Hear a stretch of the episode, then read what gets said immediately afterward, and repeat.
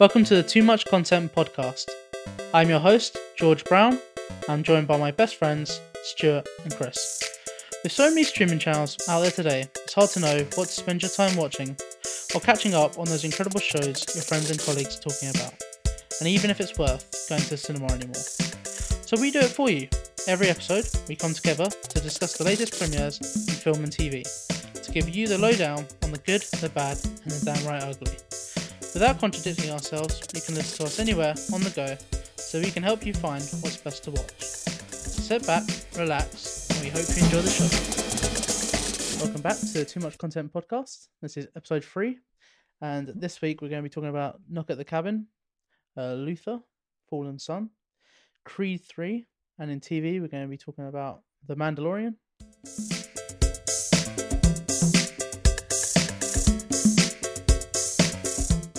First, we're going to talk about Knock at the Cabin. Um, it stars Jonathan Groff, Ben Aldridge, Dave Bautista, Rupert Grint, and Nikki Amuka Bird, which I hope I'm pronouncing right. They're the main billing cast. Um, how about Stuart? Why don't you tell us what the story was? If you give us a brief Story? synopsis, yeah, what, the what, what the film's about. Yeah, don't obviously without spoilers. We're going to spoilers at the end, but do you want to give us a brief synopsis of what the film is about? Oh, you're falling, George. There's a microphone on. My it's microphone falling. was just collapsed on me. It's a good sign. Oh no. I think I'm gonna hold it. I think we may need to restart. This is what happens when you go cheap, people. It's not gonna. No. It's not gonna work. I don't think. Okay, now. And you're just Just gonna hold two it through full the, starts? for the wire. Right. time. Welcome to the Too Much Content podcast. You can't feed the wire through. You fucked it. Oh That's what no. you've done, mate. Yeah, you're not gonna be able to Oh, move. Oh my god. No, just trust me, we've got this. No. the So I don't get cable why you is- can't put that on properly. Tell you Like, looks what, like it's got a decent bit of. because I went cheap, and going cheap, it didn't have enough girth or length to touch onto the well, table. mine was cheap, but. Yeah, but look at yours, mate. Yours has got like a pyramid of power over there. Pyramid of power. pyramid of power. So Stuart, why don't you go ahead and it. Kick Talking off? about Dave Bautista and the knock on the cabin. Yeah, well, give us a, cr- a brief synopsis of you know what the story was, what happened.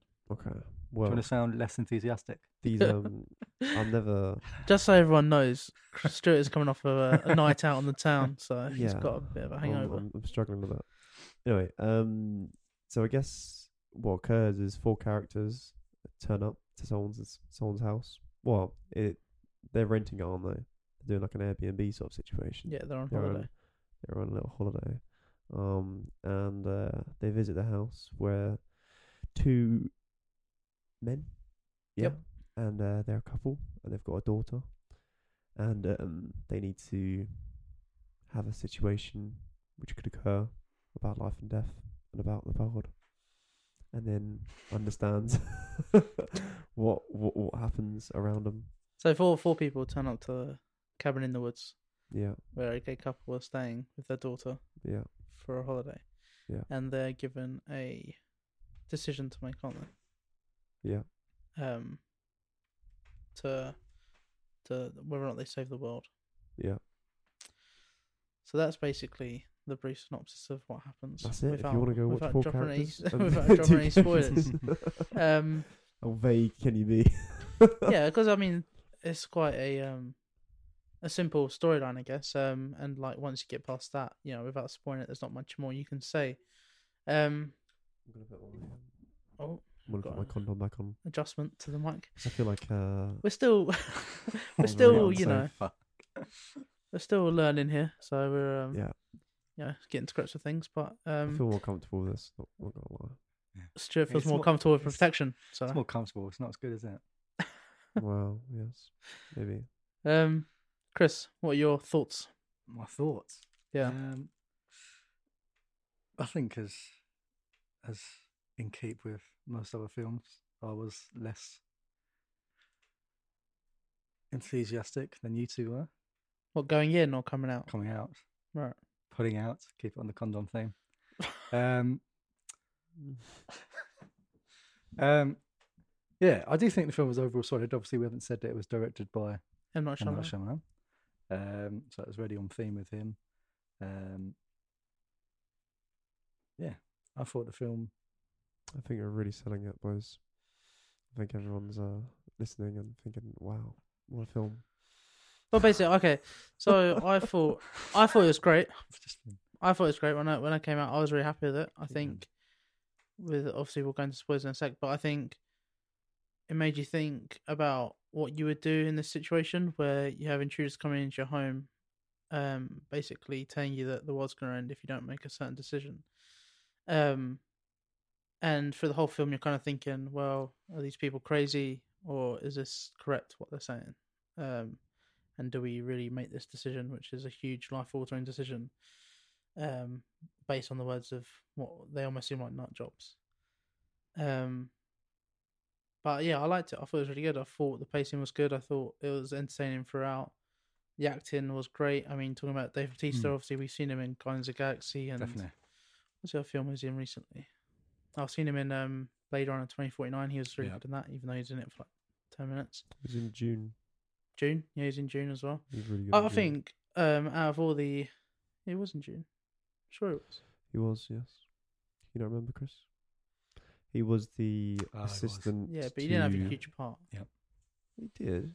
He was like. No, he the, was. um, he did. Have, yeah, he did have a big part. Did he? He was the main Call it- warrior for. Yeah, he was like the first commander um, Mm. for for The bad whoever guys. whoever whoever whoever the guy is, the fat geezer, the one. Yeah, uh, bad guys. Um, but yeah, I think one is of the all the, yeah, obviously Dwayne Johnson is the biggest one. You know, he's gone from turning wrestling into an acting career. Mm. I think he's, a, in my personal opinion, I think he's a lot better, hundred times better. I can easily. Oh, and Knives Out. We didn't talk about Knives Out. He's in Knives Out. Glass yeah, Onion. but Glass Onion, yeah, Knives Out, Glass kind Onion. I know your your boys' thoughts on that film, film, but I, I think his Mm. acting in that was decent. Like he was believable in the role that he took on. Um, but yeah, I thought his acting in this was incredible. I thought he was really good. Um, he played quite a soft, um, cuddly but big sort of guy, didn't he? Um, I I just thought like he sold that he was a teacher and stuff. Um, that's his that's his profession in the film. And I thought all the acting was really good. Rupert Grint, as always, we were talking about him in Servant last week Mhm. and I think that you know I love Rupert Grint. He played a similar sort of role in this, like a sort of alcoholic, drug Yeah. addict, sort of angry sort of guy. So I kind of saw simi- similarities, and I wonder if M Night Shyamalan kind of took him from Servant and thought, Oh, "Oh, he'd be perfect yeah. for this film," especially playing a similar role. Um, but no, I thought the acting was really good all round. Um, yeah, get me interested. Um, I was interested throughout the film. I do think, and we'll talk about this more in spoilers, that something for me was spoiled in the trailer. Um, so if you if you're listening to this thinking about going to see Knock on the Cabin, try and avoid trailers at all cost. Um, because yeah, something for me it was completely ruined. But we'll go into that in spoilers. Um, and like I said, it's very difficult to talk about the film without going into spoilers. Um, do you guys have anything else to say before before we go into spoilers? I thought the camera work was really good. Yeah. Yeah. Not really much to sort Yeah, I of comment on to be honest. I, I can't I can't remember the exact points of the film. I won't lie. So it's quite it's quite It's hard. good to have you to- honest, Stuart. Yeah, you know, quite, it's quite making hard notes. to. Um, But no, just going more on the choice and about. yeah, but we're going into that Um, in spoilers and stuff. No, but you can just still talk about just the choice they made. It puts you in their shoes. It makes Yeah, you of think course. about yourself. Would you What- make what that- would you do, What would yeah. you do in a situation? It makes you reflect on your Um, life. and that's what all good films do. They make you think and make you apply it to your own personal situation. So, And I think, you know, referring back to we spoke about the whale in the last episode mhm, being set on, you know, one scene which was his house. Um, mhm. they kind of did that again with this, didn't they? It was- It's all set around inside and around the cabin. I think you know, not that might get boring being set in one place. I don't think it ever got boring for me throughout. Um, no, because there were little bits where they went away from the from the cabin, wasn't there? through news footage and stuff. Did they, Mm. show it? Yeah. So it's still set And the in cabin. well, went to the car. Okay, sorry. The majority of the film, Remember Chris, that. was based in and around the cabin. So for me, that was uh, my point. I was just saying that it kind of, although it's all being set in one place, it was still entertaining throughout. I didn't Yeah. get bored of that. Um. Okay, so if if we go into spoilers, because I think it's hard to talk about the film without going into spoilers, but should we just give a quick? I would definitely recommend going and see it. Um, you know, I, I think it's a good film. I think if you like M Night Shyamalan, then it's another good film for him. I don't think it was a bad film. Um, if you're looking for the M Night Shyamalan sort of twist that everyone thinks that he does in most of his films, I wouldn't say No. I wouldn't say it's a huge twist. I would say that this is also something that was kind of spoiled for me in the trailer. That like, if you're not, if you don't know what's coming, then you might see it as a twist. But I don't think it was a huge twist. I always thought it was going to end this way. Um, but yeah, I would definitely recommend going and see it. It was it was an enjoyable film. It, I didn't feel like I wasted my time. What What Stuart? um, what has M Night Shyamalan done before? um, where can I start? What have you done? I don't know if you should be on it, you mate. Honestly, what has he done? List I mean, it. what has he done? List them. Sixth Sense, which has like the biggest twist of all time, which I won't Mm. spoil on here because it was spoiled for me. I don't want to spoil it, but Okay. The Sixth Sense. He did, um, The whole Glass series. yeah, Oh. Unbreakable. Glass, Unbreakable. Oh, Glass. Split. Oh, yeah, Split, yeah, yeah, yeah. yeah. They were awesome. We like those. 100%. Definitely need to do some. I think we're in shot. Well, I mean, well, Stu- I um, know- Chris are well, shocked. I was just, I was just hoping for some references for you boys to to list. And Massive films. Did the Last um, Airbender, which was a bit of a flop. did he do that? The film, yeah. Wow. Okay.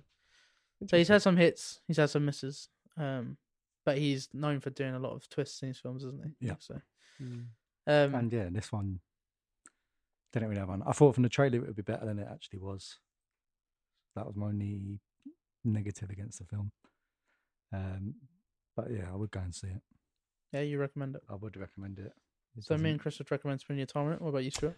I mean, it, it was a good film, um, but like because there wasn't much of a twist, it was just the situation which was Ended where you occurring. thought it was going to go. Uh, it was it was it, it, it wasn't much uh much to sort of live for. I don't, like I- I think I would say it was a good film, but I wouldn't say it was like a wow. This is a go see film. So it's quite it's quite like I'd say if you watch want if you want to watch an easy film and you fancy going to cinema, then it's a good shout. Yeah, it definitely wasn't complicated to watch, was it? Anyone No. could. Yeah. Yeah. It's very easy to follow down. along. You understood the principle of what was occurring Mhm. um on the first. Have we spoke about what was actually occurring? It's not a spoiler, is it? Well, Well, we we did the synopsis at the It's- start, and It's about the, explained- like an apocalypse, apocalypse of the world, isn't it? Like the world's about to end. It's not. Yeah, Yeah, it's not a spoiler, something. but If, yeah, uh, the four the four people who turn up basically say that the world is going to end unless the family who are in the cabin make a sacrifice. Mm. That's the basic premise of the film. Well, Mm. then, yeah, that also makes it easy to put together as into Yeah. what comes towards the end. But, Yeah. Um, it's based on a book called The Cabin at the End of the World Mhm. by Paul G. Tremblay. I think I'm pronouncing that right. Um, so I don't. I obviously I haven't read the book. Um, so I don't know if it follows the book, you know, word for word. Um, but yeah, there's a couple of things that will go into spoilers that I think might have changed. But yeah, so I'd definitely recommend going and seeing it. You too, definitely recommend going and see it. Yep. Yeah, I guess so. Yeah. Um, going to spoilers then. Did you expect what happened at the end to happen? So let's, let's just explain for anyone. I obviously anyone who's listening to spoilers hopefully has seen it. Obviously, they decide at the end that they are gonna, you know, one of the husbands does kill himself or not kill himself, gets his partner to kill him, and it does in fact finish stop the world from ending.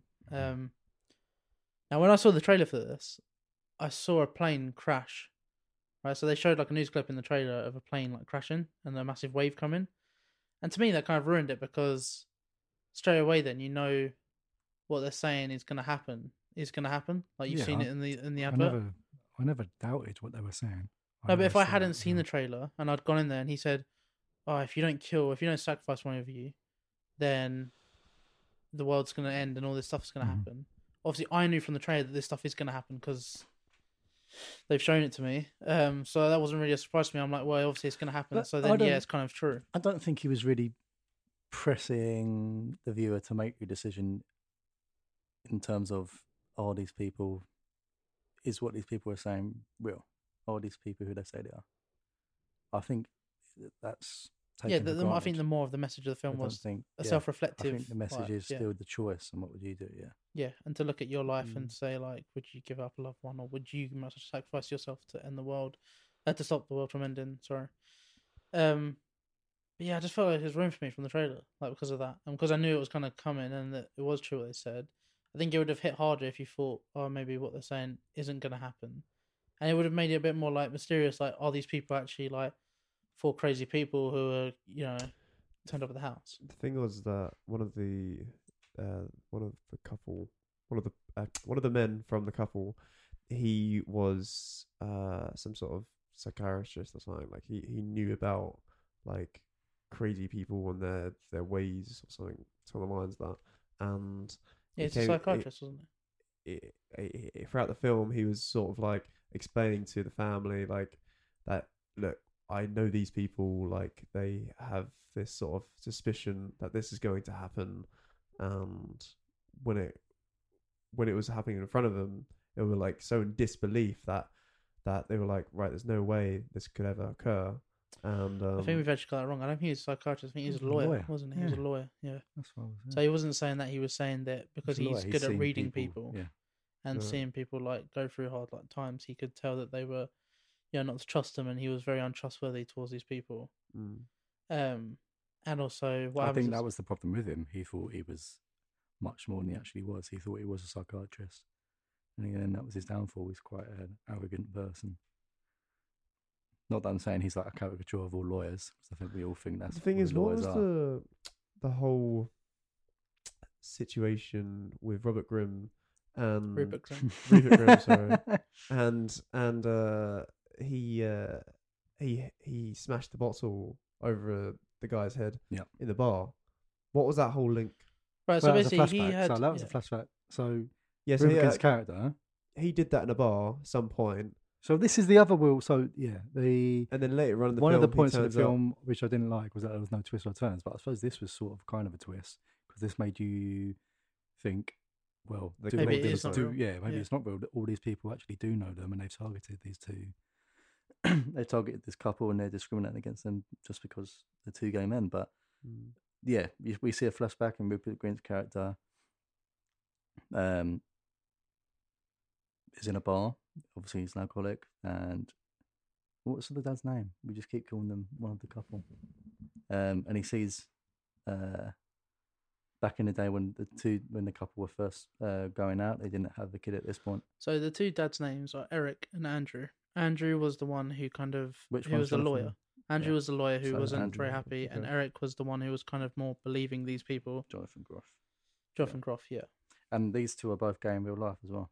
The yeah, think they're both so, very in yeah. real life, yeah. Um, Um, but yeah, so we see a flashback, and he hits Andrew over the head with a bottle after Mm. Andrew asks him to. no, move. Rupert Grint's character, whose name is Redmond, Redmond comes over to them and says, "Can you keep it down?" And they're just talking in a bar. Yeah. They're not making any loud noises. Uh, It's obviously a homophobic sort Yeah. of like not an attack, but it becomes an attack. But it's obviously a homophobic like, "Can you keep it down?" I think it's like yeah, it's a homophobic attack. And then they just kind of say like they're confused, obviously. And then he goes to walk away and turns around and knocks Andrew over the head with the bottle, which Mhm. I think is a huge turning point in the film because we see then Andrew a montage of Andrew like going to boxing Getting lessons better and getting and like yeah. stronger and like he obviously doesn't want to get beaten by this again. Mhm. Um, and another point is Andrew's parents, you see, don't approve that he's obviously got a boyfriend. Mhm. Um, so I think both those two points, you know, change him as a person and show why he's so strong-headed and strong-willed and like you know what he believes is right and Yeah, a matter of it's- fact yeah. sort of thing. And that when these people come almost talking about faith and you know the world's gonna end, and I thought it was very good like imagery with the fact that you said that you saw this, Chris, but I didn't really take upon this. Is that the, they're- the four horsemen of the apocalypse, Mhm. and um, I thought that was really good, like sort of imagery that they were the four horsemen, and they each represented the four horsemen, didn't they? Which is greed and um, I can't, I can't remember all the four what what they are. Are you getting out, Chris? The four pillars. Yeah, I can't remember what they represent. Greed. Conquest, war, famine, death. Not greed. You're talking. You're thinking deadly sins. What did he say in the? I thought he said greed in the film. But anyway, so they um, yeah, they they represent the Forcemen. So I think that was quite good. And yeah, obviously this attack happens, which then like I think So like, throughout asking. the whole film, like in a way, for the audience members trying to keep keep um like to to follow along with it, they it was always a question of right, are they just attacking these 2 Mhm. two uh, gay men or or his family, or was it actually meaningful that it's going to happen? Yeah. And um, I guess you're you're constantly thinking, oh, Is Yes, it, it- yeah. yes, it's true. Oh no, it's not because there was like slight bits of oh, this could be an homophobic attack, and there's a link of um, That uh, guy had done it before. Did it before. Yeah. but like later on in the film, you sort of see oh, it is actually truthful, through but all the then- news footage. but then also you see on these like the TV recordings, you think wait, it's not live, is it? But no, yeah, he does make you. Um, Andrew's character. Um, sorry, Ben Ben Aldridge's character, Andrew. He kind of says, "Oh, this this could be pre-recorded. This news thing, newsreel could Mm. be pre-recorded," and you're thinking, "Yeah, maybe they have like CGI like edited this and it." Mhm. And then even at the start, so um, Jonathan Groff's character Eric, he gets hit over the head, doesn't he? Yeah. Because as they're breaking in, they have a fight, a scuffle, and he gets smacked over the head with like a baseball bat or something, doesn't he? Doesn't he just fall down and hit his head? No, no, no, she falling hits down. him over the head. Um, because he's like almost overpowering. Mhm. Um, Nikki Amuka Bird's character Sabrina, so she like hits him over the head. Um, but when they're sitting in the chair, they've like tied him to these chairs. He sees like a. Okay, it was very cleverly done. Like M. Night Shyamalan, like they they shot light through like a mirror, Mhm. and you see like a really bright light through the mirror. And I thought, oh, maybe he's seen something. And he says through the film to Andrew, like, oh, I've seen something, saw- I've seen yeah. something, I saw like a figure, I saw Mhm. a person standing in the mirror. So then you're thinking, well, yeah, maybe this is true. Maybe this is going to happen. Mm-hmm. Um, and then obviously the thing with Rupert Grint's character happens, and you think, oh, well, they they because he tries to get his ID card, doesn't he? Because Yeah. Dave says, no, no, he is who he says who he is, um, because he's changed his name. Andrew says, no, no, get his ID card, and it'll prove to you if I'm telling you the truth or not. And Dave Bautista almost doesn't want to do that because he knows that if he finds the ID card, and whether or not Rupert Grint's Redmond character says to him, oh, I've changed my name because I know these two, but he wouldn't have known them until he got in the house. So why did he change? No, Unless I he, don't, cha- I, yeah, but I don't think he recognised them. You know, no, he did. He did because they go around at the start and they say, "Let's each introduce who we are," and he doesn't want to. He doesn't want to introduce who he is. He's like, "Oh, come on, let's just get on with this. Let's just get on with this." Because I think he's scared that they're gonna recognize him. Maybe, but I think that could also just be his character. No, I think. that's I think. also he knew he was going to die, didn't he? Well, that's the other no- thing we there was to no way out, was yeah. there? We haven't, yeah, we haven't spoken was about that. that's that when they don't make a decision every day, um, one of the members, the four members, dies, don't they? They get Mhm. hit over the head. himself, yeah. Hmm. Well, they get hit over there by the other members, don't they? Yeah. And they know why, they're gonna die. why die. wasn't it like said of like when it was going to occur? It was like Dave Bautista knew when the decision was supposed to be made, but he never like said right. Okay, one's going to happen at eight o'clock. n- Another one's going to happen the next day. I think that was also in the morning at ten o'clock. that was a shock factor for the audience because obviously if he said to you like, "Oh, if you don't make a decision, one of us is going," I wish to there was some sort of like some sort of clock, just be like right in front of them. Right, this is your decision time. You have two hours. If you don't make the decision, I still don't think that would have then made there them would make be- a decision, would it? yeah, I don't think that would have made. But no, but change for it. the no, no, audience, but I like think it, Stuart's you know, saying it, it, would- it would have created suspense, wouldn't it? yeah. They And then said it- it, and- but and they, they would have knew applied more pressure. I think. That Like the, so. that the uh, the four horsemen's like they could have been trying to convince them because the time's running out. They could have been panicking or whatever, going crazy. Um, We did kind of get that though. After like Rupert Grint, I think died, they were quite. He almost didn't. He was obviously just angry. I, th- I think they were quite toned to be honest. I don't think Really? they were really sort of, sort of uh, led astray. They, they they knew exactly what was going to happen. They knew that they had to die to s- to make them see, and um, Yeah, but what I'm saying is when you after you saw Rupert Grint's character die, the other four they kind of were really pleading. Like when it came to their turn to get killed, they were pleading with him, like with the two, the couple One saying them- like, yeah, you know, like help us, kid. help us. Yeah, I've got a Mm. kid and all Mhm. this. So I think it's good, and I, I think reflecting on it now, I think he did do a really good way of like through the whole film. I was thinking, is this true? Is it not? Is it true? Mm. And obviously, it does turn out to be true. Um, I think for me, like if I had to sort of sum it up, I think for like overall, like there was parts of the film which I've really enjoyed, but then there was moments where I was just like, I think they could have done this better. You know, um, I mean, like, I mean, you're always going to say that, oh, if you were in their shoes, what would you do and what's not? But like, I think there was certain moments of the film it could have been executed a bit better. Um, but overall, it was definitely a decent watch.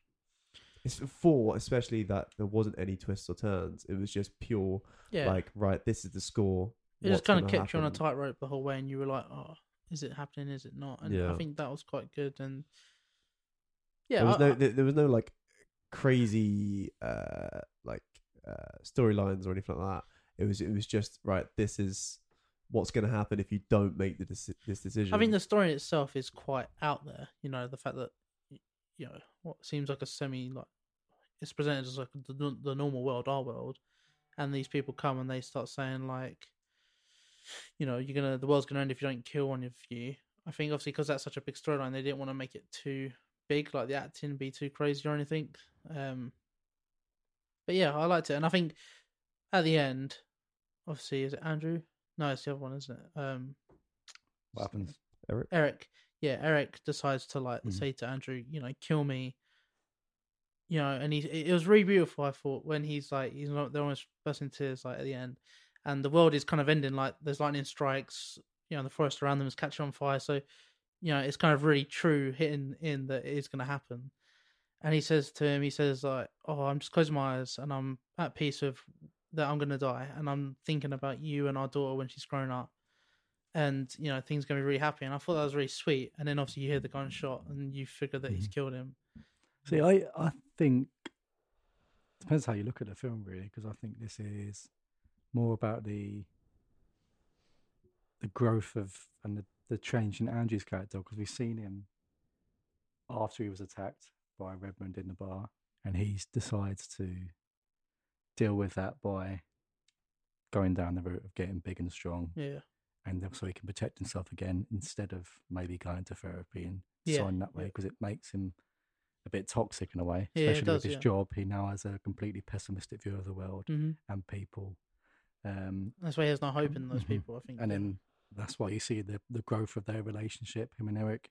Eric's the complete opposite of that. He's more Mhm. compassionate. Um, so I think yeah, by the end of the film, Andrew sort of come full circle. yeah, definitely. Now it's Eric's died. Now Eric wants to sacrifice himself, and Andrew's sort of coming round. He's becoming more emotional. Realizes that oh shit, it's gonna have to be me looking after. Yeah, and I think they do that really now. well. Um, because he sits with um, what was the little girl's character's name? Um, when he, he him and the little girl when they they sit in the. So he obviously goes and sees when after he's um killed his partner, and and she's obviously knows that he's died, and they they walk back to their truck or the truck that they get in to leave. Yeah. And they turn on the radio or turn on the car, and on the radio plays a song. I can't remember what the song was, but it's played when they start to turn up at the cabin and they're all singing along to it and it's all really happy. So the song starts to play on the radio at the end and he goes to turn it off, doesn't he? He turns it off because he's obviously heartbroken that his parents died. Mhm. And she reaches up and she turns it back on again. And then he turns it off, like almost out of anger that she turned it back on again. And then I was really hoping, I was sitting there, I was like, please, please, please let him turn it back on Play this song and yeah, sing yeah, to it. yeah. Just like like, please let him turn it Mhm. on and just like let her know because she's obviously Mhm. I don't know she's like what six in the film, if that and and I just wish I was like please turn it on and let her know that everything's gonna be alright even though like she's lost her dad, everything's gonna be okay and they're gonna get on and be Didn't better. they? Um, And she and, and sorry and, and he does he does turn it on and that was a really happy ending for me. was it, didn't they do it each other like as in like didn't didn't um when they started the car the radio turned on and then he turned it off and then the girl turned it back on Yeah, that's what I said. Yeah, and then she turned it off. no, no, he turned it off. Are you sure? he turned it off because he didn't want to He hear it. He didn't wanna 'cause hear it 'cause reminds he him was of his upset. partner. I, d- I, And then he oh. turns it on again. That's why. no, but then he turns it on again and he leaves it, and then it's Yeah, just that's what like I'm I it's It's a showing the nice- progression of his no, character. but like she she turned it off. It, wa- it, wa- it wasn't always the dad turning it off and on. She turned it on and then turned it off. So they both sort of sort of understood or like oh, Maybe oh it was well, maybe we're remembering it wrong, but basically what happens is he turns it on in the end to make her happy, and that's what I was trying No, to but, get. like, they both they both like are like right we we should uh sort of um have it on for for Eric remember, yeah, yeah. and um But what we're trying to say it's is gonna that be okay. it, it shows that he comes full character, and he shows that he's got to be there Mm. emotionally for his daughter, and I think it shows his emotional then regression we rather than get- being Yeah. Then we get a flash forward, don't we, to the future of the daughter growing up. No, no, that was when Eric was talking to him about it. Yeah, that was He was just like, uh, remembering like saying like what he imagines to happen. Um, but yeah. Well, just before we finish things up on Knock at the Cabin, what did you think of? Oh, I'm scared to pronounce her last name, Kristen Cui, um, who played Wen, the, The little girl. girl. I thought she was great in it. I mean, I, some kids on film and TV can be a bit like hard to watch. It can be a bit grating I think sometimes. she was right. I think in terms of You would have been better at six, wouldn't you? no, no, I'm not saying that. I'm just saying like was she needed, but I, I, I guess. What do you mean? Was she needed? You said this when we came out. Of course, she was needed because she was the crux of the film. Like, if it was just me, Why? because if it was just you and your girlfriend, It's that and family, isn't there- it? Yeah, What would you do? you're not very empathetic. I understand that, but what I'm saying is, if it was me and my girlfriend in there, and they were like, the world's gonna end, and then you started You to kill see, your girlfriend. no, no, no, no, no, not at all. Quick, And easy decision. Yeah. and you started seeing that the world was really ending, I'd just say to my girlfriend, "Yeah, get rid of me," and it would be a lot easier decision. But you know, they've and and they showed clips of this of them adopting Wen through the film, and that makes that family bond so much stronger. Like you're leaving behind your daughter that you fought so hard that they had to fight so hard to to to, to get her because Yeah. I, I, They I'd weren't allowed she's a she's a piece of the puzzle for the family, but like I don't think she's like she was phenomenal. Like she, she didn't really have moments of the film, like unless you can correct me. But I don't know what you mean by. That. I, I thought her acting was great for a little girl. She was good. She I was think it's like yeah, it's more an ensemble film, isn't it? Yeah. Ev- Every character is important. She wasn't obviously the main character. You have to have all three for the dynamic to work and for it to Mm. have some hard hitting like emotional aspect. But just you know, hinting on her like I mean, like her involvement on the first part of the film was was good, so I'll, I'll definitely sort of promote that. Like the introduction of the whole whole Family um, dynamic. No, no, like the opening scene is they're collecting um, crickets, aren't they? Oh yeah, and then sorry. and then Dave Bautista's ent- in, enters, yeah. and then um, they have this engagement of like, oh, this is just a nice little man, whatever, or not really little, is he? He's massive. Um, and uh, then it comes to the point of he goes, she goes back inside, terrified because uh, she sees all these people coming towards. Um, so I, I thought the acting was great in that. Mm. Um, and then throughout, I guess it, she was just sort of a side piece of yeah, the uh, situation. Um, and she, and she and she cleverly she cleverly uh, takes a knife, doesn't she, to help uh, Eric escape. yeah, yeah, yeah. So that was quite good. Um, but yeah, not not not not um amazed by it, but I guess she did her part. So that's what I would say. That's a harsh take. It's a very Hard very critic, harsh isn't he? Take. critic. I thought she was good. I, I enjoyed her performance for it, and yeah, I hope to see her in more things. I don't know if I've seen her anything before. Have you? no. She looked recognisable though. But no. But anyway, so that's kind of like spoilers done. I think I enjoyed the film. Thought it had some good like like we said, I think it kind of kept you guessing throughout. Mm. And I I have to say, quite good. talking about it now has made it grow on me more. Hmm, reflecting on it. No, yeah, yeah. I agree. I agree. Um, But yeah, no, I enjoyed it. I thought it was good. Hmm, You boys both agree? Hundred percent. Hundred percent. yeah. percent. Cool.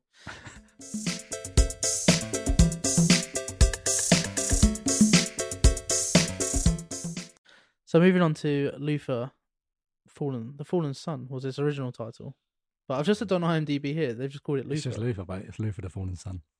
I know that's, but on here it says original title, but now they're just calling it Luther. Well, I'm guessing the BBC didn't know. It. Oh, Mm. Netflix in trouble. no, um, Leaf of the Fallen Sun. So, so Stuart, obviously, unfortunately, you didn't get to go see this because it had a very limited release in cinemas. Hmm. And, he hasn't, Um, and he hasn't watched Luther. So. And you haven't seen Luther as well. I didn't No. didn't Yeah, know that. You that's haven't actually seen the series yeah. itself.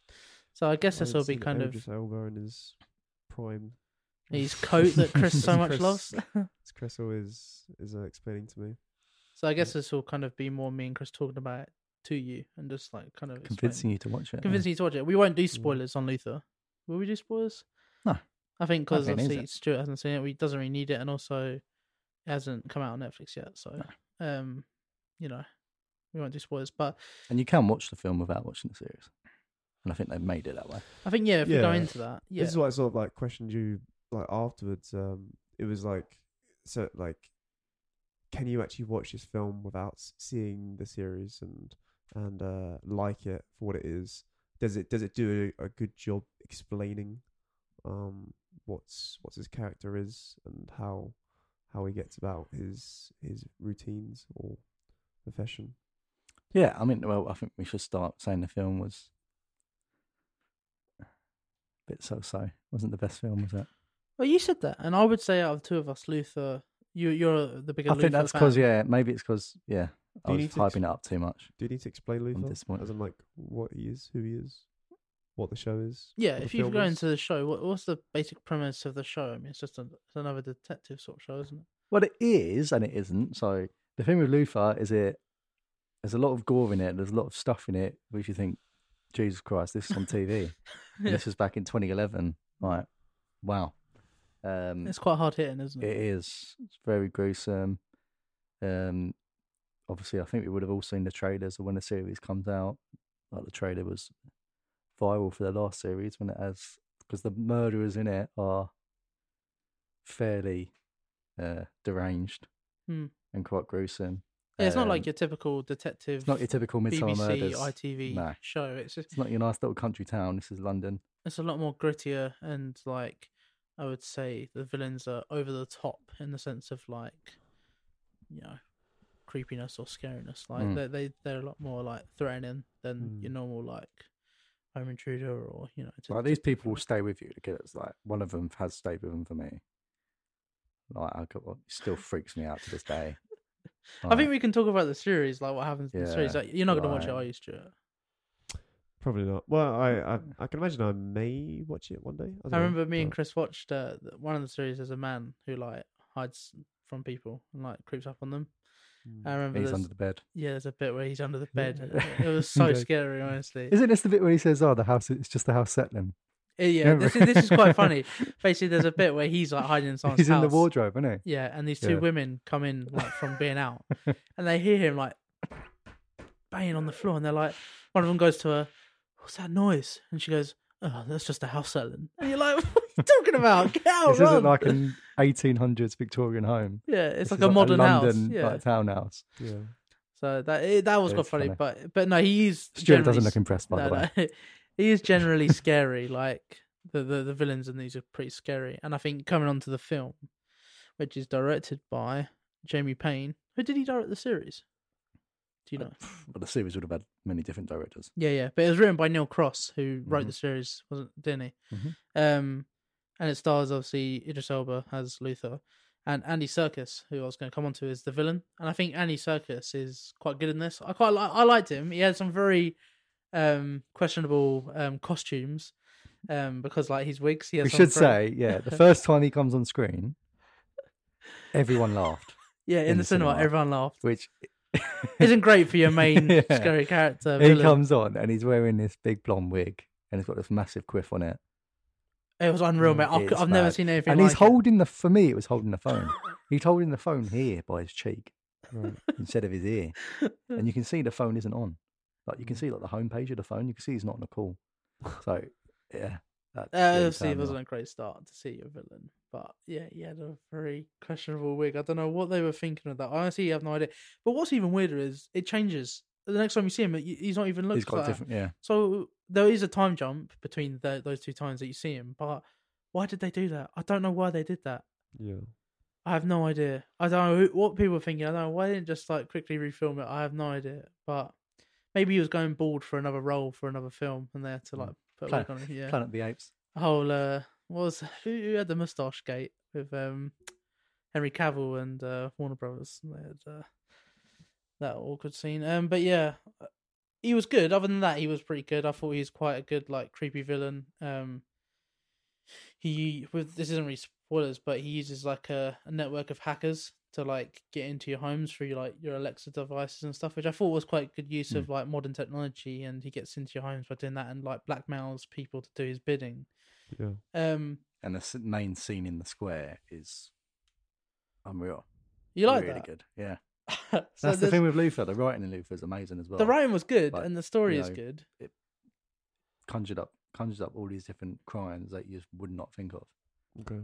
and yeah but the, this, the, this bit, this which is based in piece was brilliant. um, Piccadilly Circus, you know, with like all the screens and stuff. Yeah. The writing was good, and the way it got there was good. But there's some very questionable CGI.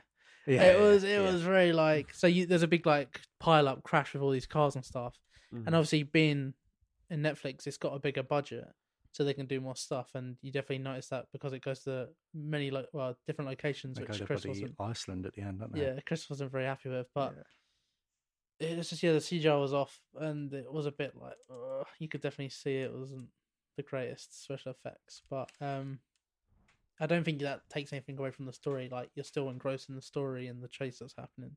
Mhm. Um, for me, they also did it as a film. I thought it would be more interesting, maybe exploring it as a series, because I thought Andy Serkis's like I was gonna say powers then, but it's not, not powers, but like the network that he has that hacks people's stuff. I think that was a scarier concept Yeah. than where they took the story in the, by the end of the film. And I thought that was quite scary that he was able to go into people's homes and blackmail all these high end people. And I thought maybe they could have explored like him, you know, blackmailing people in the government and like getting really high up and like becoming a really big Mhm. villain for Luther. You got to think if this was like a six part series, you have six hours of Yeah, yeah, TV. you could really explore have that. It, it would have been better, yeah. Um, so I think that would have been better. I didn't think they really developed Luther's character at all. Really, he played the same like. But do you need to? And I was thinking this. I was wondering, do you need to? You don't need to. He's got the coat. He got the He coat. got the coat that Chris loves. He's got the coat. You flip that collar up, you know he's going to go and do some shit. He's going to go and thrash some heads together. Um, and uh, yeah, I totally agree with Chris. I think you know you obviously want to go in and you want it to be Luther. I don't think you need any character progression. Really. No. You want him to do what he does, and he does it. Um, there's it was pretty gruesome as well. There was a Yeah. scene in there that I was honestly gobsmacked by. I was shocked that they even like did it. Um, and that really did take me by surprise. I was quite I was quite shocked by that, but that was quite cool. Um, and there's a bit at the end that did take me by surprise. Um, where he's kind of like, I, I'm not gonna say it because it'll spoil it, but he does something very questionable at the end, and I was like, "Fucking hell, they're Mm. really doing this," and they showed it off, and I thought that was quite a cool way of ending it. Um, one thing I will say is, uh, I can't really go into it without going into spoilers. I think there's a lot of potential there for it to be better, and that's the that's the main downfall of it. yeah, Um, and then yeah, at the end, the big ending is in Iceland, in this big bloody mansion, and it just took it away from me. The thing with Luther, it's it's in London, and even though, like I said, you've got all these Ah. uh, really wild crimes and things, you go, wow, I hope this can hope this never happens. It's still grounded because you still think, oh, it's in London. This could easily happen. Yeah. in a way. I know that that's a complete it kind of thing, became but- a bit James Bondy, didn't it? By the Yeah. end, like went to a different location, in- and it yeah. was a big set. And you get that, yeah, it's on Netflix now. It's not on the BBC, but come on, I want Luther, I want Idris in London. Mm, Want him Yeah. on the streets, mate. Yeah, You want to flip that collar and take down crime. yeah. Run in there, just fucking people up. So went a bit to movie production, did it? And yeah, and you didn't like that. But overall, the story Simple was good. better. The story was good. Luther character was good.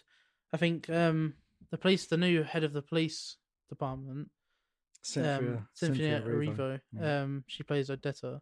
I think she was really good, and they played off of each other really well. Mm. And something happens to her in the film, which I think like her acting towards that was really good. Like it's quite emotional, and you really felt for her. I think you know you didn't get lost. Like all the performances were top notch. I think I thought they were really good. Yeah. Um. So overall, and like being on Netflix, it's quite easy for anyone to watch. Um, I- I think most people have a Netflix subscription these days. Um, I'd definitely give it a watch, especially if you're a Luther fan. I think you'll enjoy getting lost back into like the Luther world and like watching him do his thing again. Um, so yeah, I would definitely recommend it. Would you, Chris? Yeah, I think people are going to watch it. I would recommend it, but I think true Luther fans will be a bit disappointed. Hmm. What's the uh, And with what happens at the end, and they are setting, they are setting up more, aren't they? they? definitely, yeah. They're Oh, setting do you up think more they will? films. Do you think they will set up? Do you think, percent. you think they will? I've got to with that ending, yeah. Yeah, but uh, we a lot of things these days, if they don't do well, Especially yeah, especially with Netflix. 'cause yeah, Netflix if cut they a don't lot do recently. well, they'll just they'll just Um, cut it. But I would think that they've signed Idris up to Do more. do more already. Yeah. If it just being as big as he is, I think yeah, I Yeah. think it would be stupid not to. And I think if you did go back to doing a series, do you think they'll do another film? Or do you think they'll do another series? Film BBC won't have the money now to do it. No, but if Netflix did it as a series, they If could do it as a Netflix- series. Nah, I think they keep with the films. Really? Yeah. Well, there you go then. So I would definitely recommend it. What's What you the, gonna say, um, It's out. IMDb, IMDb rating on Luther? It's not out yet, is it? It's out this Friday. Well, the film's got No, seven the, point one. se- the series. oh, the series. Um, let me Can't have go on look. rating, Stu. Go on, watch it. and Do it for yourself. So okay, so so the series Just excited for the. overall the series has eight point four, It's pretty good. which is pretty high pretty good. Yeah. for a you know a BBC how drama. many, And I- how but many I do series have been there? Series there was There's six, five five series. Five. Five series in a film. Yeah. The thing is, as well, with Luther, like I said, back then when it started in 2011, you'd never seen this kind of gruesome crimes before. So Yeah. when you watch it now, this might seem a bit PG to you, Mm. but you've also got to think back then this was like revolutionary, We'd never seen especially it- on especially a on BBC, BBC. prime time. Do you think it's dated then or not? No, but I think the world's evolved. The some world's points seen more are, grosser But stuff. I still think the crimes, the stuff they do in it, is still we haven't really seen that much. Right. Okay. Um, They're so not very yeah. long series either. They're only up four episodes. So if you want to give it a Hmm. watch, I'd recommend giving it a Only watch. four episodes. That's four to mad. six. I think most of them are six. But The they're last like one's, an the last one's four. They're an hour So long. no, no, no. Yeah, so hour long eps. Yeah. okay, yeah. So the first one, Yeah. first series is six. Second series is four. Third series is four. The fourth series is only two wow. episodes, and then series five is four. Oh shit. Yeah, Mm. so there's, there's not much. You could get through it quite quickly. Okay. Definitely. So I watched the film. It's out this Friday. Yeah, And on then- Netflix. Get on the series. If And you I want. would, I would, I would even suggest to people that they could almost watch a film this Friday, and then go back and watch Luther. Like it wouldn't, Yeah. wouldn't hurt. Like yeah, Mm. if you like the film and you want to know more and see probably the better stuff. That's the of thing. The thing we haven't said is that the whole character of Luther is a flawed character, and you don't know. Or you do you root for Luther or not? Because Yeah. he's He doesn't do things by he's the very book. morally questionable. Yeah, and he does Mm. not follow the rules. He's a bit of Um, a villain, but he, He's like an he anti-hero, does- he yeah. does uh, Yeah. do the job. He does the job, but Gets not by the book. Yeah. Mhm. Um. But yeah, let's finish that up. I think we both recommend it. Yeah, give it a watch on Netflix. Mm, I'm convinced. Yeah. Yeah.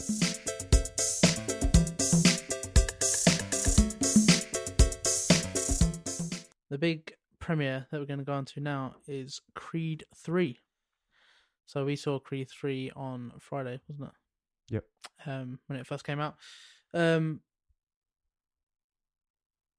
I will start off by saying I wasn't a huge fan. Um, Creed one and two, I, I really like. Let's, let's do a bit of background. You guys watched. You hadn't you seen Creed one, hadn't you? But you hadn't seen Creed two. Um, but did you watch? You watched it before going into the film, didn't you? I don't think No. you, you didn't. the You didn't? I did. You did, No. Um, and you weren't a big fan of Creed two, were you? no. So why weren't you a big fan of Creed two? Let's do a little background. Why weren't you a big fan of Creed two? What was it? Because I think Creed one, we can all agree, was great. Yeah. It was a great boxing Yeah. film, and Yeah. obviously, like it was a kind of was it the biggest? It was probably the biggest introduction to Michael B. Jordan, wasn't it? It was probably one of his first major roles. His major roles, yeah. Um, one of his first major roles, I would say, and um, I thought it was great. I thought he was really good in it. Obviously, Sylvester Stallone coming back as Rocky Balboa, I thought that was really good, and um, Ryan Coogler directing it. Mhm. I think his directorial like vision was really cool in it, and really kind of put you in the ring with the fighters. And I think uh, not a lot of boxing films have done that before, and it was like really good. Um, I just thought it was a great film. But yeah, so why didn't you like Creed two as much as Creed one? I wouldn't say I didn't like it, but yeah, I think I was just nitpicking about it. I didn't like Sylvester Stallone's character in it. Does he have a major role in it? Or is No. it just a side character? He's sort Uh, of just on the side. just and on the he'll side, there. every now and then he'll Whenever, up. whenever something bad happens, he'll sort of come in as a sort of mentor. Yeah, but they're they're they're trying to transition from it being a Rocky Balboa film to an Adonis Creed series. So of course they've got to do that, and I, I think they handled it well because in the first film he obviously you see him get cancer, Mhm. and I think obviously he's dealing with that in the second film, and that provides you know emotional impact. And with Ivan Drago coming, back, back and his son taking son. over, and obviously you see the the anger and hatred between Ivan Drago and Rocky Balboa. And I think that was like a really good dynamic. And then you see Ivan Drago's obviously putting a lot of pressure on his son to, you know, beat Adonis Creed, like to almost get back at Sylvester Stallone's character. I think, you know, all that whole dynamic, dynamic was really good. And also, you know, he they're representing Russia and he was obviously where he lost to Rocky Balboa. Like he was almost, you know, kicked out of Russia, wasn't he? That they, they almost hated Yep. him. Um, I think that was really Had to good. fight in. Ukraine, Yeah. which hmm, and um, a bit problematic now. but, yeah. I think, uh, yeah, that, that I just I really I really like the dynamic between all the characters. So I Yeah. think it was a I think I'm applying too much logic to it because I was just really annoyed that Rocky, Creed took the fight in Russia, uh, which just wouldn't happen. But You're obviously quite um, political, Chris. So I don't know if that came through in the last episodes, but yeah, you're not very happy that they took the, the fight there. and But yeah, again, I just like with Creed Three. I just knew he was never going to lose. There was never any jeopardy in it for me. he didn't win the first one. I know he didn't win the first one, but as soon as he doesn't win the first one, you just know how, what, what's going to happen. Really? You think? Yeah. It's interesting because obviously, yeah, maybe. But I, I just and with thought- Drago, you think back on the Rocky films, Drago, he was so powerful. yeah, mm, He was just too powerful in a way. Some of the shit he got away with, but but then Rocky one, beat for him in the end, didn't he? yeah, but only just. And in this one, in t- Creed Two, he gets absolutely dominated the first time, Hmm. and then in the end, he wins? Which almost seems a bit unrealistic. I fairly easily, Yeah, doesn't yeah. he? Yeah. Um, but yeah, so we had you. You, you obviously hadn't seen Creed two, Stuart, and you obviously had Yeah, mixed didn't really opinions about it. give it the Going time. into Creed three, Mm. I was a big fan of both. Going into Creed three, and then we came out, and I wasn't a huge fan. And uh, you two, were you two? Well, I think I was the biggest fan of it. To be fair, I don't think Yeah. any of us were were. massive fans, but I think out of the three of us, I was sung its praises a bit more. Well, let's start with the positives then, Chris. What- Positives, I think the main positive was the, which is what you you two didn't really like. I thought the final fight, and they do this whole sequence in it. Should we just go straight into spoilers? No, I can speak about it without Yeah, yeah. Okay, cool. They go into this whole sort of dream scene like scenario when it's just them two one on one, and obviously Jonathan Majors and Michael B. Jordan, um, both in the ring, but the whole crowd is sort of CGI'd out. Um, so it's like they're both in each other's heads. They're both one on one, and then you hear the punches. Obviously, with no crowd on, you hear the punches how the punch would sound. Um, it's just then two. You feel like you're in the ring. The camera work sort of moves around with the punches. I thought it was really good. We'd never seen that before. Um, obviously, this is the first Have film. we never seen that? Uh, like know, in terms of a in boxing, fight. film. A yeah. bo- yeah, And this is the first sort of action film that's been filmed think with I'm- IMAX cameras. Yeah, so I think we is another should just massive give a thing. little bit of a background. So this is obviously Michael B. Jordan's directorial debut. Um, it obviously stars Michael B. Jordan and Jonathan Majors with Tessa Thompson. Um, obviously, uh, I was going to call him Rocky Balboa then, but Sylvester Stallone isn't in this film. No. Um, there's a bit of dispute with one of the Spoilers. producers. No, that's not not a spoiler. spoiler. You It's don't not a see it. spoiler, that's No, not a it's spoiler. Someone could be like really hoping. Well, if, if they're really hoping he's not in it, they're going to be more They should have disappointed. looked it So, up, yeah. You know, I'll, I'll let him in on a secret. And he said he would do number four. If Oh, really? uh, Because the, I uh, know I haven't read too much into this, but um, I know he fell out with one of the producers, um, Yeah. and that's that's the why he guy didn't that's got the come up. rights to the film. Yeah, and I don't think. And when he want, works on the film, he likes to have all his kids, like nepotism. He likes to have his kids producing it Yeah, and all that. And obviously, uh, Sylvester Stallone wants the rights to the film. yeah, because obviously um, he's proud of it yeah, and doesn't want it to that's- go to shit, which yeah, I think mm. fair enough. Um, yeah, that's not that. I'm glad that he said that he'd be back for four. Then, if that if that's true, Mhm. I think only if yeah the guy's not in it, which who knows what could happen. But um, yeah, I think obviously Tess Thompson was good in it again. Um, I think she played like girlfriend like well, and like you know she was a good emotional drive for for Creed. And obviously his daughter's grown up in this one, which you know, and Mhm. she's obviously suffering. She's got she's deaf, so I think that was quite a good aspect of it. That like they use sign language quite a lot through the film, yeah, um, that's very good. which was like quite good. I like that. I still Um, remember how um, nice to meet you. I still remember it. you still remember it? Yeah. God, then show us. Well, I'm Maybe holding the very- mic- I'm Maybe holding very good for the listeners. Uh, It's it's where you put your two hands together and you slide it across, and then you put Oh, your snaps, index finger. No, you put your index finger towards each other. So that's meet you. But nice is slide if I just sh- if I just show you. Yeah, very interesting. nice Obviously, the listeners can't see any of that, but yeah, look it up. It's very interesting. Together, slide them across, and then the two index fingers. And again, we haven't really seen together. sign language in film apart from the, You don't see it- one, which has been Coda. You don't see it very often, do you? No. But um, yeah, more more of it is great. Mm-hmm. I think I think everyone should learn sign language, even though I don't Yeah. know it. But I think everyone I should be it, should but be yeah. taught in school because it's just the universal language, isn't it? 100%. But anyway, we're not going to talk about that. Um, Yeah, yeah. Let's talk about the film. So, I guess Yeah, sorry. So, sorry. The basic outline of the film is that Creed has kind of retired from boxing. Um, he's He's you done it all. he's been world There's champ. a, there's a time jump, isn't there? At the start of the film, there's a time jump of three years. Well, yeah, we should say that we can. Oh, we unfortunately, I hate, I hate, I hate, I hate it when we do this.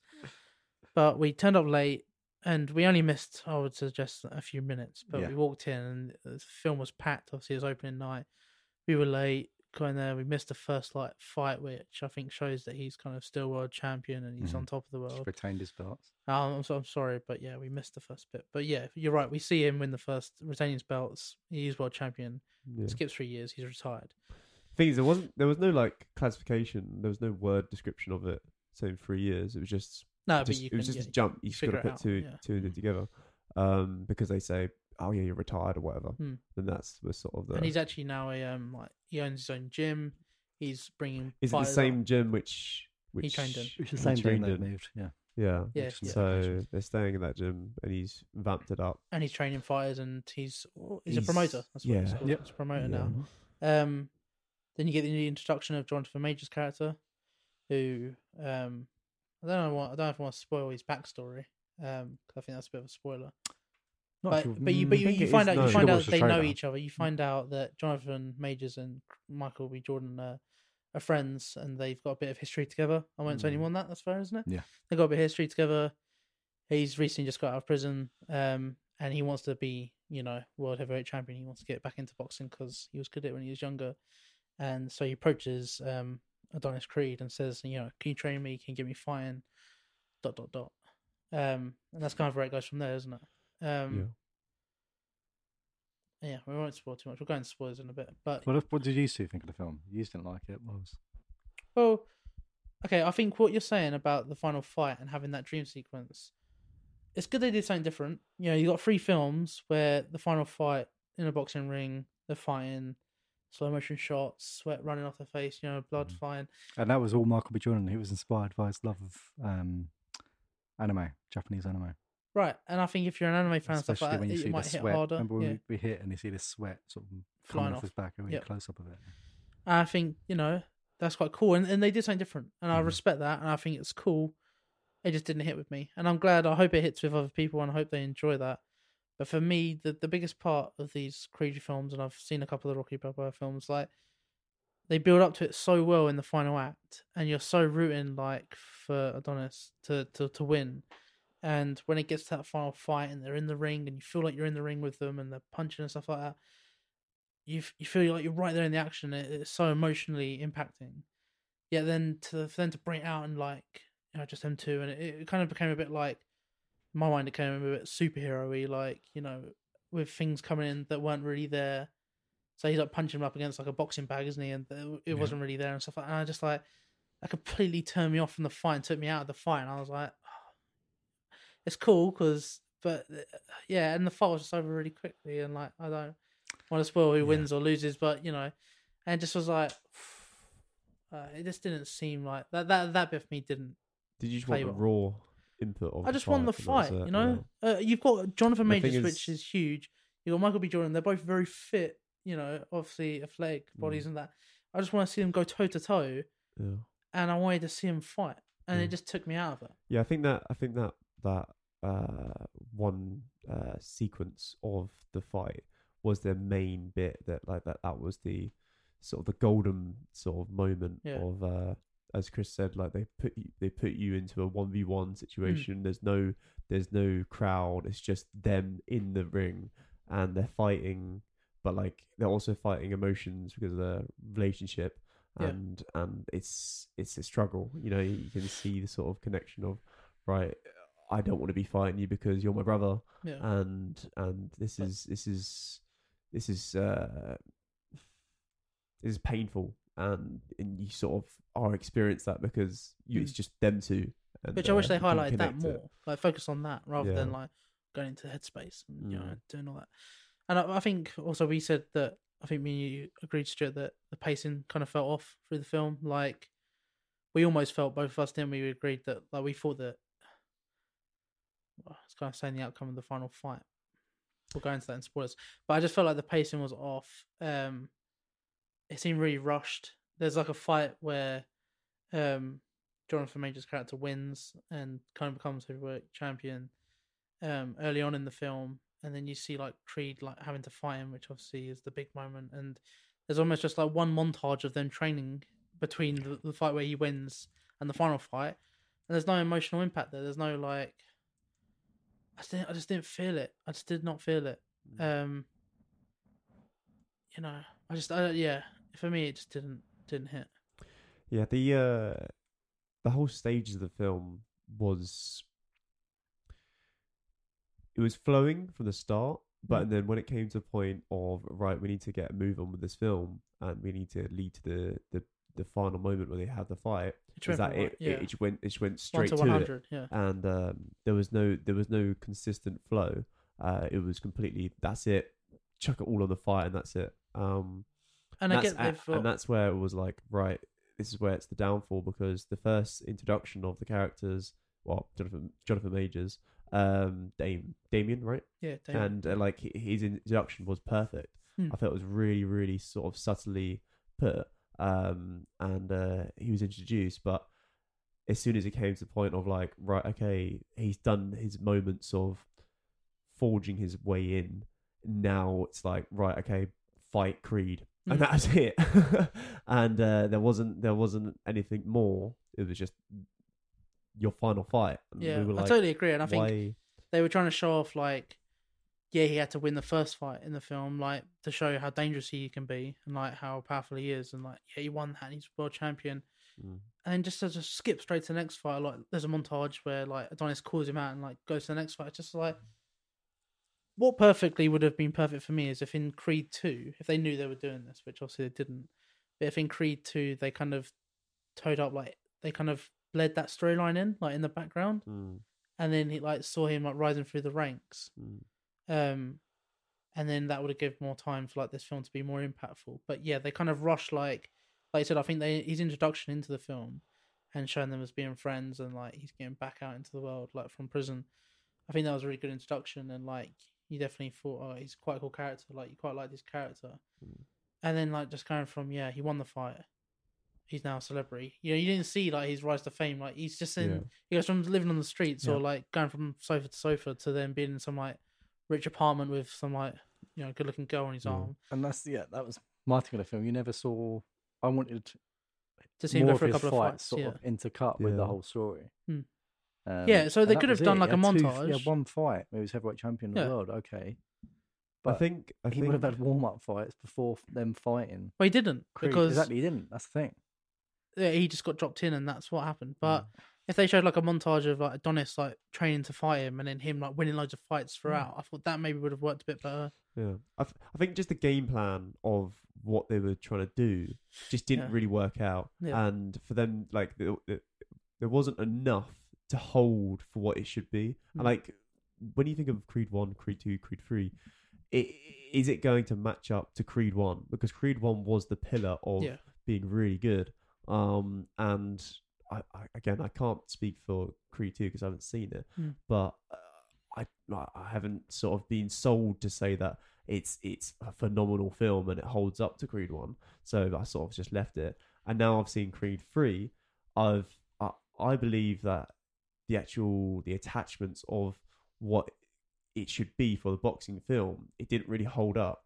And like for a great boxing film or a great fighting film, for me, is like the emotional attachment Yeah. of what's going on in their Yeah, yeah, lives, their characters, and then how they fight through the pain and the struggle and how how they're fighting when they're they're- they're the weaker opponent and the the enemy or, or I'd say the enemy the other guy is much stronger and um yeah they tried to show that well jonathan majors is massive and Yeah. we, we we both said that wait hold on the the two characters are not on the same sort of level. It doesn't feel like it anyway. Mm. but like because he he can challenge him i guess it does make sense. Yeah. and and they and they did.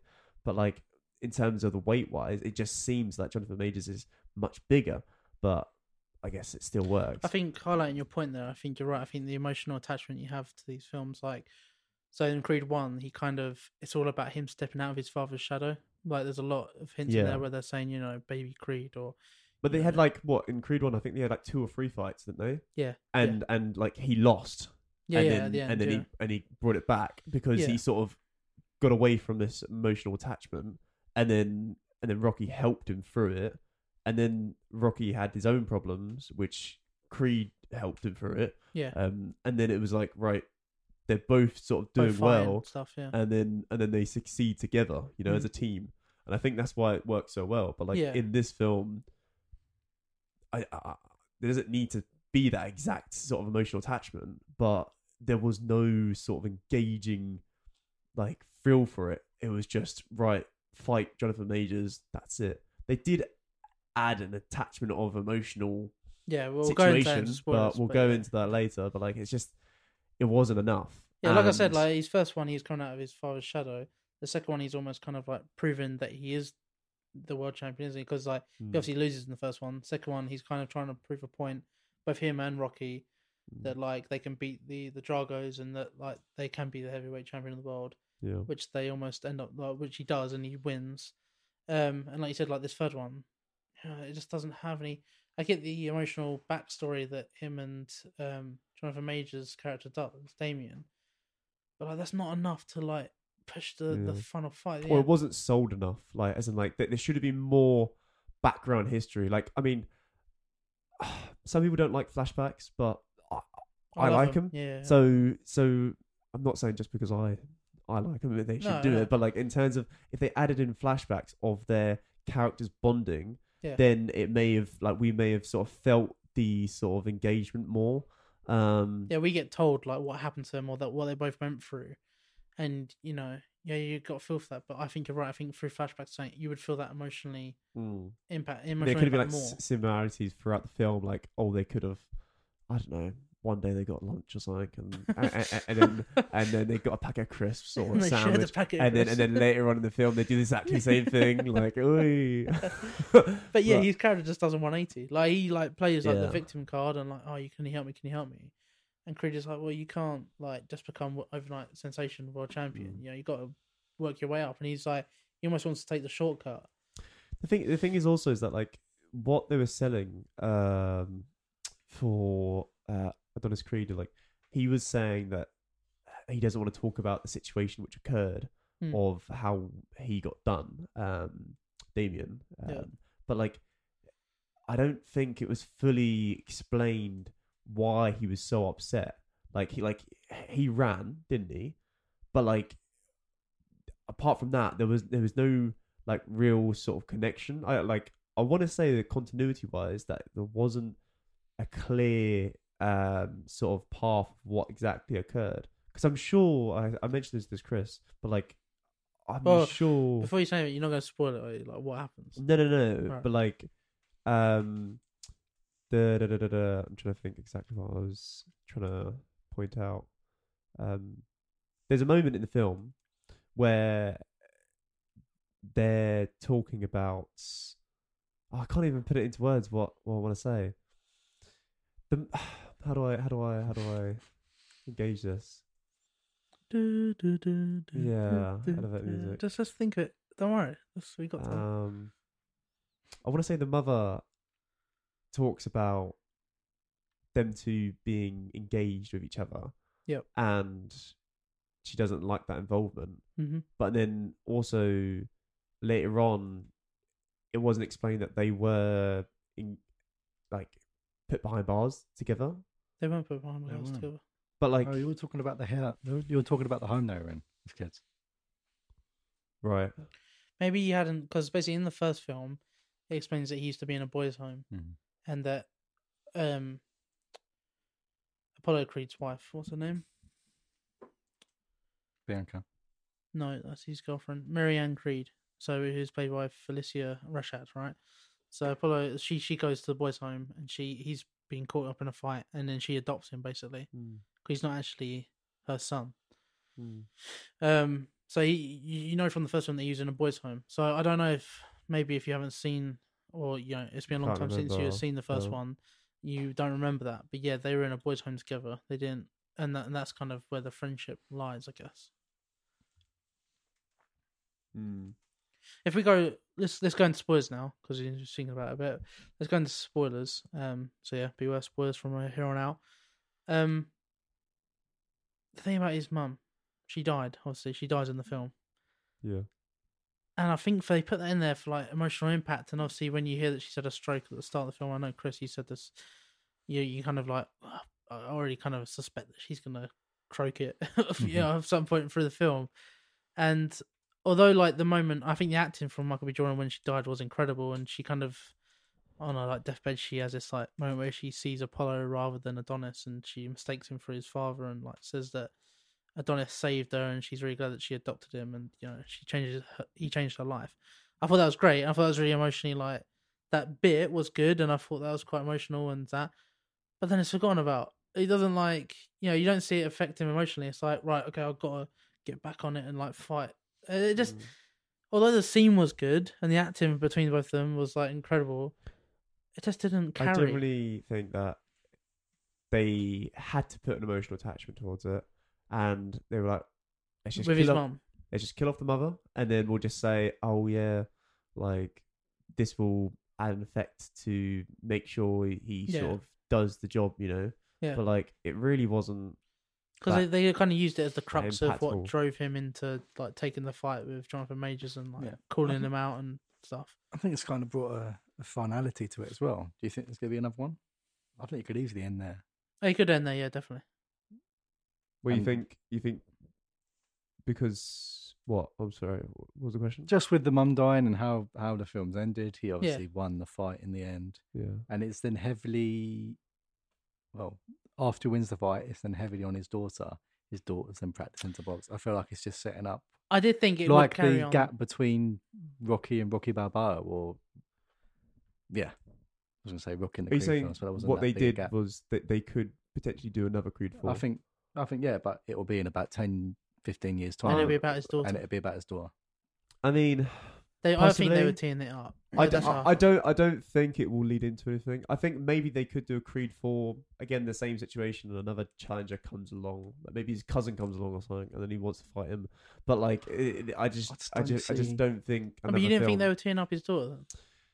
they, they they could be, but No, but where where do they would go next now? Though, yeah. because he's retired. well, he is now retired. Well, some other challenger What's comes going to happen? along. I know. don't Okay, Rocky Balboa. They could just repeat it again and again and again. No, but they won't. I don't think they I will. don't think it will. well, money makes money, isn't it? Like, No, but I think what will happen is I think what they've done or what they could possibly go into doing was a lot lot better. Like the fact that they're teeing up his daughter, and now to go and focus on a woman led boxing film would be a lot more interesting. Mhm. And you know, like the struggles with like you know women's boxing maybe not being as like high profile or like as televised as men's boxing. Um, yeah, and dealing with that sort of like challenge, and you know the fact that she's deaf, and you know like if she fights, will that affect her hearing even more? You know, I think there's a lot more Yeah. interesting points to go they forward could, with that. They could do like, and that would definitely be an impactful film, I guess, because you've got women who's not profound to be boxing or whatever, and then Yeah. also you got the deaf sort of uh, being deaf, whatever, like that sort of situation, which could uh, be very meaningful. Um, and like you could sort of say like engaging with sports and all, like you shouldn't be hiding because you've got disability. Like, No, of you course. should you should uh, extend it. So I think Um, that'd be quite interesting to explore. And I think his daughter's acting, she was another good, like another brilliant. young girl. Mhm. Yeah, she was awesome. Mhm. She was. she good. was cool, and I think like that for me was probably more like of the emotional impact with like him and his daughter, you know, and like that family dynamic was Yeah, because another- he's all- all for the whole film. He's very tortured. Like Stuart said, he doesn't want to face his issues. No. He doesn't want to. He wants to do the talking with his fists, really, and that's Yeah, what he's done with his whole life. Yeah. Um, yeah. and I think his yeah, I daughter just like don't pushed see how it can come back for a fourth. I mean, when you think about Rocky Balboa and how that came back like twenty five years after, Mhm. have you seen Rocky Balboa? Um, I don't know. Probably No, not. what, Rocky what, what, Balboa. Rocky? Yeah. No, no, no, the the, one that comes Rocky. back. Yeah, I The think newest 08, Rocky. 2008. yeah. So Possibly. they did some kids were in an arcade and they did a fight on this arcade machine it was a boxing game and it was rocky balboa against the best fighter at the time in 2008 so you had like this 40 year old or fifty year old veteran against Yeah. him, and Rocky ends up beating the guy on the game, then that turns into a massive thing in the media. Oh, do we think Rocky could beat him? Well, imagine now if bloody Evander Holyfield fought Tyson Fury. Right. It'd be like that sort of level. Right. I don't know why I picked Evander Holyfield. I can't think of another one. Who's um, think of who's the guy from Hangover with the tattoo? Oh Mike Tyson. Mike Tyson. Okay, Mike yeah. Tyson came and fought Mike Tyson, Tyson, Fury Tyson or something. Yeah, like, it'd be kind of crazy. Yeah. So anyway, that's what that film kind of does, and so that and was then they like fight, and then yeah, 2008. So you could Mhm. do a similar thing where like Adonis Creed fulfills in the Rocky Balboa role and teaches his daughter and stuff like that. I don't think they need to, but at the same time, I totally agree, I They, don't think they they, need they could if they wanted to again make money. Yeah. that's what I'm saying. Especially where do you think they could go if they do a fourth one? What do you think could happen? Well, the daughter. Fourth one being that, no, Um, but if it's or, in, if the, again- if the fourth one's in like three or four years time, No, uh, what, what again, do you think could happen? like they could easily just do another contender who really wants to fight Creed, and that's it. But I think the story would be shit. Unless it, Well, no, of course, but like uh, it can just keep cycling back through, can't it? Like there's no there's no real end. It's a bit like FIFA. They just play, they just make the same game like again and again and again because it makes money. Like why not? Like there's no there's no sort of I think what we've agreed on here I don't see what they could do. I, just I- I don't think we need to go don't into it understand again. what they could do. I think what we've agreed on here is don't make a fourth Creed Yeah. oh film yeah, agreed, unless, agreed, agreed. Leave, unless it's going to be leave about it- his daughter. leave well, it. the only thing I would like is a film based on Damien Anderson, Jonathan Major's character. Oh yeah, If that is it, then all if they could do a don't he- solo, I don't oh, think he oh, was in the film. Mate, Imagine that. True. I don't think he's in the film enough. Oh, I don't mate, think we see honestly. Him. But then you couldn't call to- it I a wanted Creed to 4 film, could you? Exactly. You call it what if he was, Anders film. No, what if he was his trainer? True, true, true, true. if they if they bonded, yeah, then, But he is older than Adonis, isn't he? yeah. Yeah, but then he could it could be that veteran thing and like how he struggles with that. Yeah. You know, um, Klitschko, he's still you know he was an older fighter and he, he still in his fought. forties. Yeah.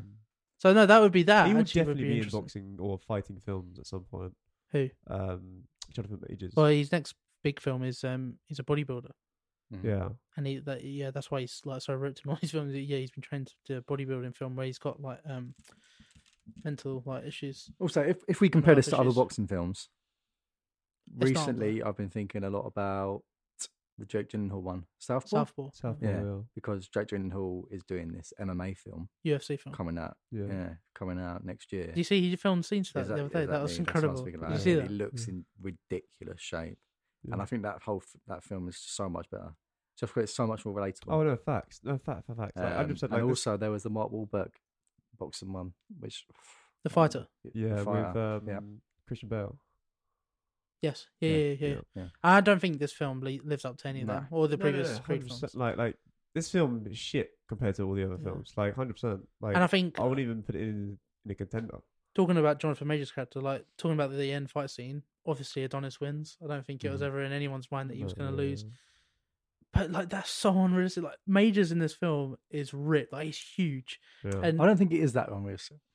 I think you're what they should okay, okay, no, okay, okay, okay, okay. You're taking me, the granted more of what Jonathan Majors, well, what Damon Anderson's saying about himself. but I used but to be Golden Glove champion back in the day. true, true, true. I've but been what they could have years I've been in prison. this is what I pitch. What they could have done is they could have used, they could have highlighted that he's older than Creed and could have used his age and his inexperience as the reason why Creed is able to beat him.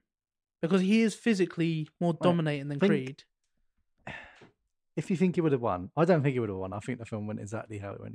Think about someone, if someone did that in the real world, had one fight after prison, and then they were fighting bloody Floyd Mayweather. They get fucked. I don't care who you are. Yeah, but You then, absolutely but they show him fight. Who It they, wouldn't go twelve rounds. It go listen, two. listen, listen, listen, listen to what I'm about to say. Listen to what I'm about to say. The previous fight that we see him win that makes him world champion, he fights the world champion. Chavez, Yeah, Oscar Chavez. Right? Chavez. Yeah, Yeah. he he's the world champion at the time, and you see him beat him quite easily. So the film, I'm not I'm not talking about anything else, but the film is setting him up to be a great fighter. But wait, well, thing we haven't spoke about is all the stuff that the ref missed in both of these fights. His tactics were a bit underhand, and he was a bit like Luther, wasn't he? He wasn't uh, playing by the book. his um yeah, Damian Anderson's whole boxing style. I did forget that. So when he fights blows, Chavez, um, like he does. and he did some unconventional cheat, shots yeah. which were illegal. Um, but yeah, I don't think you'd ever You're really right. see You, yeah, maybe I'm being too harsh. He would have lost the final fight. It- yeah, it would never have gone twelve rounds. No, that's Never. for sure. Yeah, which it does. And if anything, it was a bit too big. Yeah, yeah. It, it would have been too rounds. yeah heavy and too too. Not that we're boxing experts, but Well, you know, No, yeah. dabbled. But I mean, like, his, but his, saying that on boxing experts just reminded me of something. This film did kind of, I don't want to say inspire, maybe that's too strong a word, but it did sort of make you think about, oh, I want to do boxing. No. Yeah, hundred percent. Yeah. Um, I mean, to be fair, most fighting films kind of suppose, once yeah. you wa- once once you get involved with it, um, because it's not really known as the average sport, you know, to do. I guess. Uh, I don't know. I think it's quite, I think more and more it's probably that. Well, fucking With It's- how- it's, with all these how fucking stuff's going YouTube today, boxers, yeah. man. it's, It's, it's, fucking it's never like advertised to do, like because obviously the, the risks and also. I think you'd be um, surprised. There's a lot of boxing gyms. There are a lot of boxing gyms, and people are like, I just mean, think it's growing promoted- up, growing think there's a lot of up, when boxing were gyms. we ever sort of, sort of announced to be like, right, go box? No, I wouldn't say schools and that promote it, but I know a lot of people. And, and I think of your parents, would your parents be like, yeah, do do? But you're talking about our fucking parents. yeah, not necessarily. I don't think. I think like Just no, but like, I'm thinking of like the the engagement of like damaging yourself.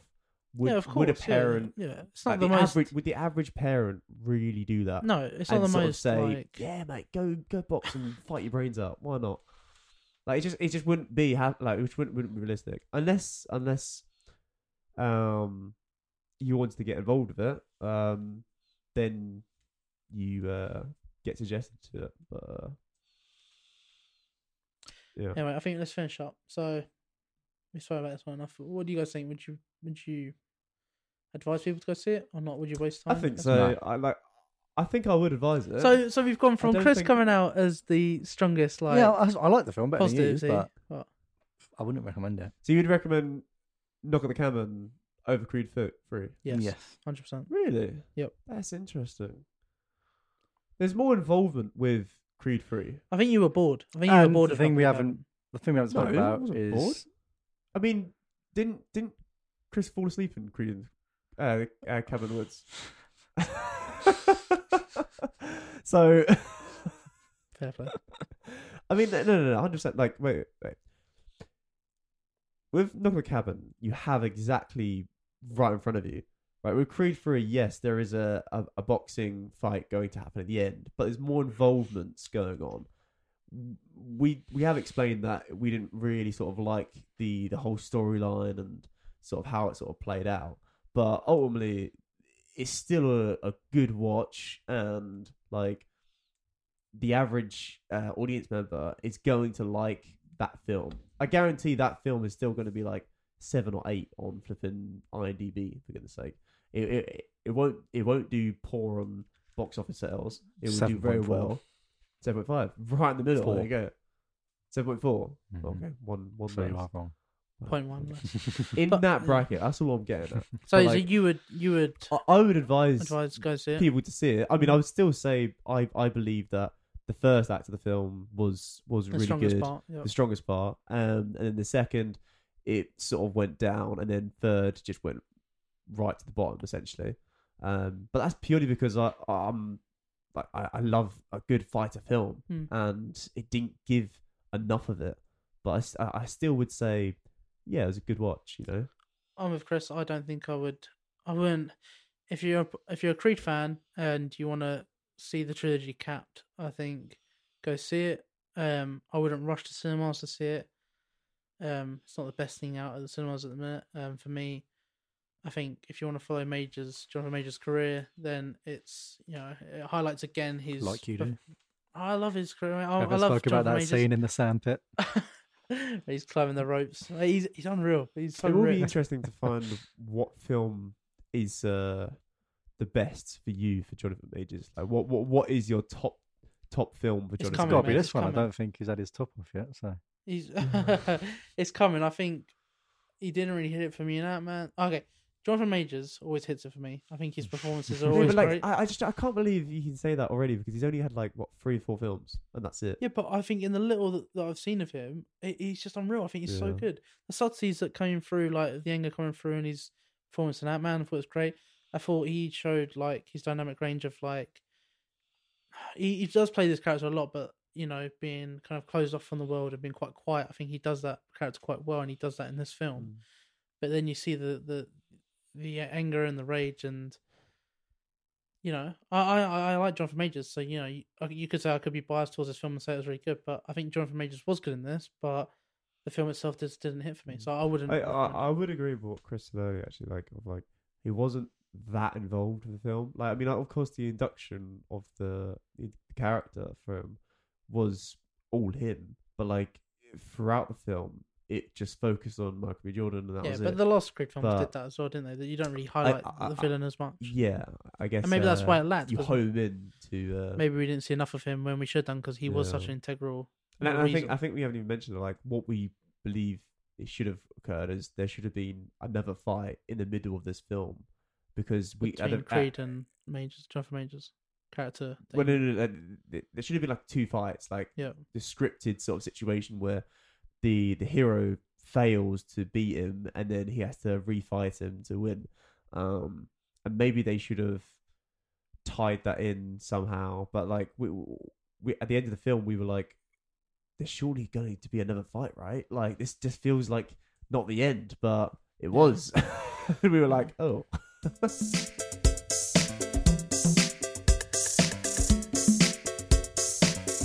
Turn our sides to TV now. We've only got time really to talk about the Mandalorian premiere, which premiered this week with The Apostate, which is chapter 17 of the Mandalorian series. Um, obviously, Pedro Pascal's back um, as the title character of the Mandalorian. What did you guys think about the Mandalorian? It was awesome. You liked I'm, it, I'm you? very excited. Yeah, hundred percent. I love the Mandalorian. I think his whole sort of uh, like like he, his his um character reminds me of like uh, have you guys seen the Book of Eli? Yes. Yeah, and like his his his his, his, Mm. his solo No, no. performance Nah, it of like doesn't- right I doesn't don't- I link. don't agree Does with not link. I no with that at all. what I mean just he's a solo performance and then like he's he's got his arsenal of weapons and then he's got to take on his missions. I think that's just so so cool. But anyway, um, aside from that, uh, because I've been heavily rejected, but I don't. um, I, I don't. but like in terms of like the hero, right, Mandalorian, I just love him. Um, but yeah, I, you know, the episode was good. I don't know. obviously we're only talking about the first episode of the series and you have to introduce where he's at and you know where the series is going to kind of go i watched it and i wasn't blown away i think Why? What's because for me right they were exploring something really interesting with the mandalorian culture when i think the great it was probably the best opening of mandalorian throughout the whole series the way the music started it was playing through like the credits where they showed like the title and then it came in and they were like building she was building this helmet for a, a new youngling who was going to become Yeah. a mandalorian i thought it was so interesting like this is their ceremony this is what they do I thought that was a flashback. oh of him I thought him. that was a That would've flashback been- as well. been- I thought that would a have been incredible until until it mm. got to the bit where He comes his in. uh his spaceship comes in and saves the day, Which I thought was generally fucking it was annoying. because I- they they got this incredible ceremony where you're like learning a bit about this is what they do, this is where they put the helmet on, they do the, the thing, and then this fucking crocodile shit comes flying out of the sea, Yeah. only for Mando. These people, right? Just I don't know if you guys have seen the Clone Wars or you know know much about Star Wars history, but they're meant to be the best fighters in the whole of the galaxy, Mm. right? Yeah. They they are meant to be the best race at fighting. and they didn't they use their jetpacks at all until like halfway through. They But did. even so, yeah, they did, they did, yeah, but not later halfway through. they should. Yeah, you know. I'm talking about, right? So they're meant to be the best fighters. They can't fucking beat this crocodile, mate. And it's all because, and they only did this is so that fucking Mandalorian can But fly they do in. want to. They do want to protect the kids, don't they? but fuck, what- he, he said, like he said straight away, kids retreat. Yeah, but Mate, kids don't. Kids don't always listen. piss George. off, mate. It's so stupid. It really frustrated me. And it's also he could fly in with his fucking fast jet and shoot this creature to Yeah. Kingdom Come and land and all cool like. And it's just like, for fuck's sake, just do something interesting. I just it really pissed I mean, me it off. was a- it would have been good to like, Yeah, for them just on the ground to It's- find out a way to beat it. It seems like a strong, like alligator. Though. I mean, I don't know. Oh mate, they're Alligator. the Mandalorians. There's a hundred bloody- Mandalorians there. Oh, no, Yeah. that's a bit exaggerated, but there's like a good twenty Mandalorians there with all these weapons that you say Yeah. they've got. Yeah. They can't beat this fucking crocodile, man. Haven't Just, they all just got you know a the, grenade, fire a um, grenade into its mouth, blow its head off. Do you know what I Mm. mean? What's the Boba Fett missile that he's got in his back? Yeah, yeah, yeah. Haven't they got yeah. them then? And that Um, wasn't I don't That know if wasn't they've all used. got it, but yeah, they could have just shot it in their Yeah. mouth. But they, what I'm saying is, they didn't need the crocodile. They could have just done the ceremony. They could have had Mhm. Mando land. He could have got out of the jet. He could have overlooked, and then it could have reminded him of like, I would, I, you know, I took my helmet off. I went against the creed, and it could have made you think that's why. That's why he needs to go back to the waters of Mandalore. That's why he needs to go and get back and become a Mandalorian again. And that would have been so much more impactful than this fucking crocodile comes out, he shoots it, comes down, he speaks to her for 10 minutes, she says, This is the way, yeah, go to the Mandalore waters. They, you know, I Mm. just, oh, fucking, it just, it was just like frustrate the hell out of me. And it's what I'm worried about with Disney and Star Wars and Marvel is it's all just like aimed at kids. Yeah. There are lifelong fans of Star Wars stuff who enjoy The Mandalorian, who are enjoying this stuff. Not everything has to be dumbed down for kids. You know? And I just Mm. it frustrating. And that, you know, being at the start of the episode was like, fuck me. Like, why did they have to do that?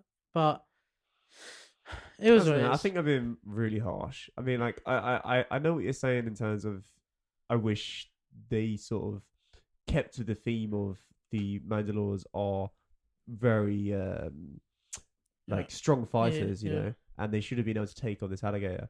But like, I don't know. Um, I mean, for, for a start, I, I generally thought it was a flashback for, for when he was um, little, and then maybe that was a ceremony, and then he he uh, like um, he he actually defeated the alligator in some sort of way, and that's why he's like the profound guy or whatever. Um, but yeah, I thought the opening shot was cool. I mean, like, yeah, they struggled, and then he had to come down and shoot it a few times. But maybe it just was because that alligator was really strong. I don't. I mean, he had thick skin, so I mean, like, I mean, those bullets are really going to do damage. Yeah. So, yeah, I just. You, you thought that it was a good opening scene. Let's move past the opening I did, scene. yeah. What? what do I'm just saying that that's, that kind of set me up for the rest of the episode.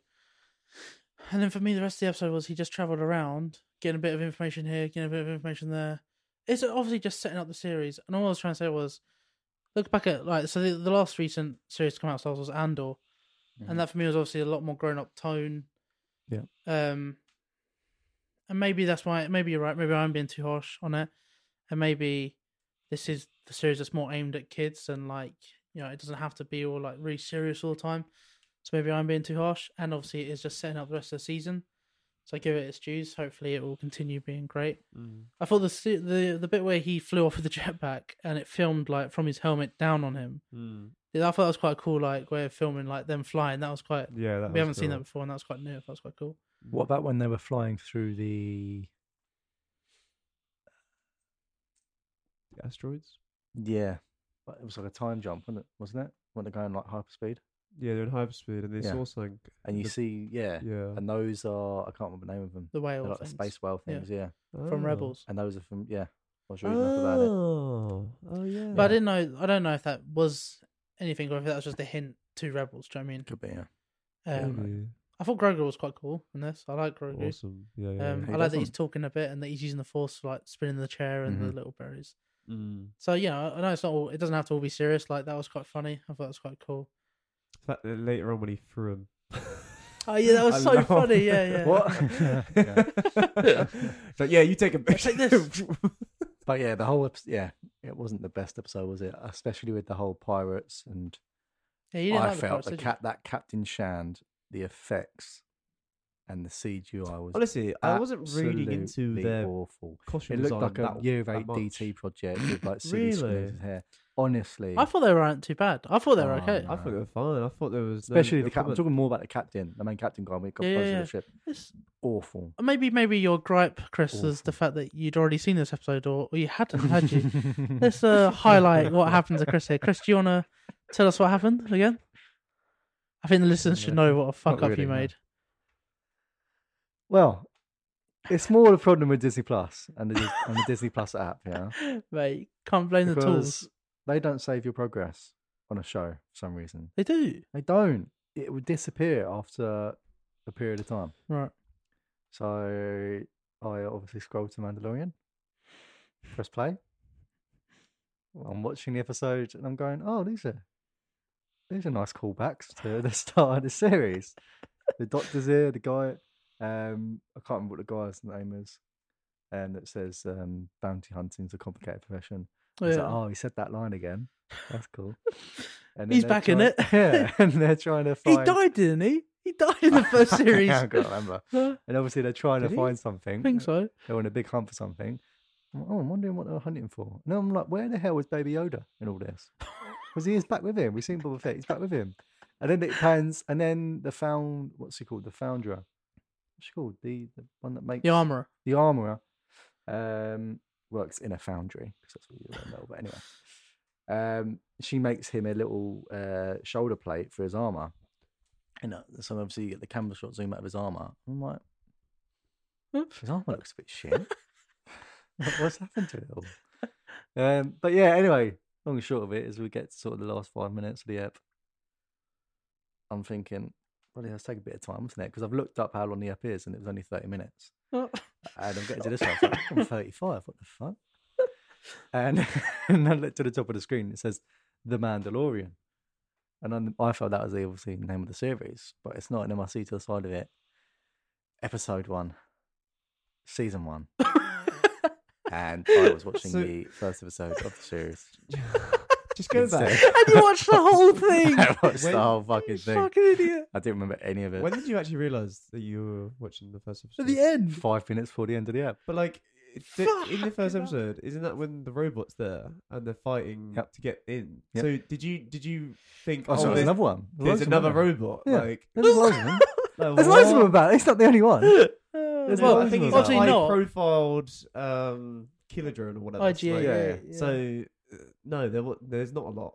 There's loads of them. There's loads of them though. There's, There's loads of those ones. Only there's what that Well, there's loads of obviously not because they go obviously in you this see in episode this go back one, and get yeah. the same droid. There's loads of those droids.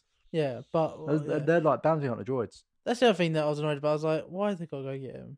Why? Why Yeah. are they doing that? But that was funny though, wasn't it? Going back to going off my story now, going back to season three. But that was episode hilarious. one, um with the little people, the the little, little tiny people. alien Hey, come on, things. that's not right, Chris. What, what were they that. called? They looked like little. What were the little figures you used to get? Ah, you used to get these Jawas. little figures. Jar Jars. Yeah. Jawas. The monkey things in the tree. No, what the blackface things. No, what what are you talking about here, mate? So these characters, what were they? What were they called? What? What part of the episode? Where they're building, they're trying to rebuild the robot. Jar Jars. Yeah. Jar oh no, like his name in the Last Jedi was Baba Freak, Babu Babu Freak or something, Babu Frick. Yeah, and those little like thing. Frick. Yeah, Babu Frick Yeah, is I his as name well. in like Last Jedi. Um, But yeah, they're they're yeah, re- they were trying to repair that the was droid, funny. but Yeah, they can't repair it because his memory core is completely gone. yeah. He's like, Um, no more. He broke. Have it. we have we moved on to series? Yeah, The- the later uh, season, yeah, yeah. we're Yeah. off on Right. Okay. Sorry. You know they try and get the robot fixed. And they're like, no more. Yeah, yeah, yeah. He And then, broke and then. Grogu's like trying to eat him. Or Yeah, yeah, that was hilarious. That was funny. Yeah, Amazing. that was I, I funny. love the fact that they're stupid small, and then he's actually sitting with him like in some Yeah. bunker. That was just so that was so cool. I love that. And the guy and um, oh, this is Chris's memories failed him, just like when he was watching bad. the Uh, episode. Greef Karga Yeah, is there repeating everything they're saying. But obviously, Yeah. they're speaking English as well. So Yeah, the comedy of it was good. that was good. yeah, it was Um, funny. Yeah. Um, but yeah, in the end, as he said, the whole ep, Was come see, come ça. No, not the best. I think and Did like not like It's not a good the start. the uh, in space and the the the the chase of the the ships.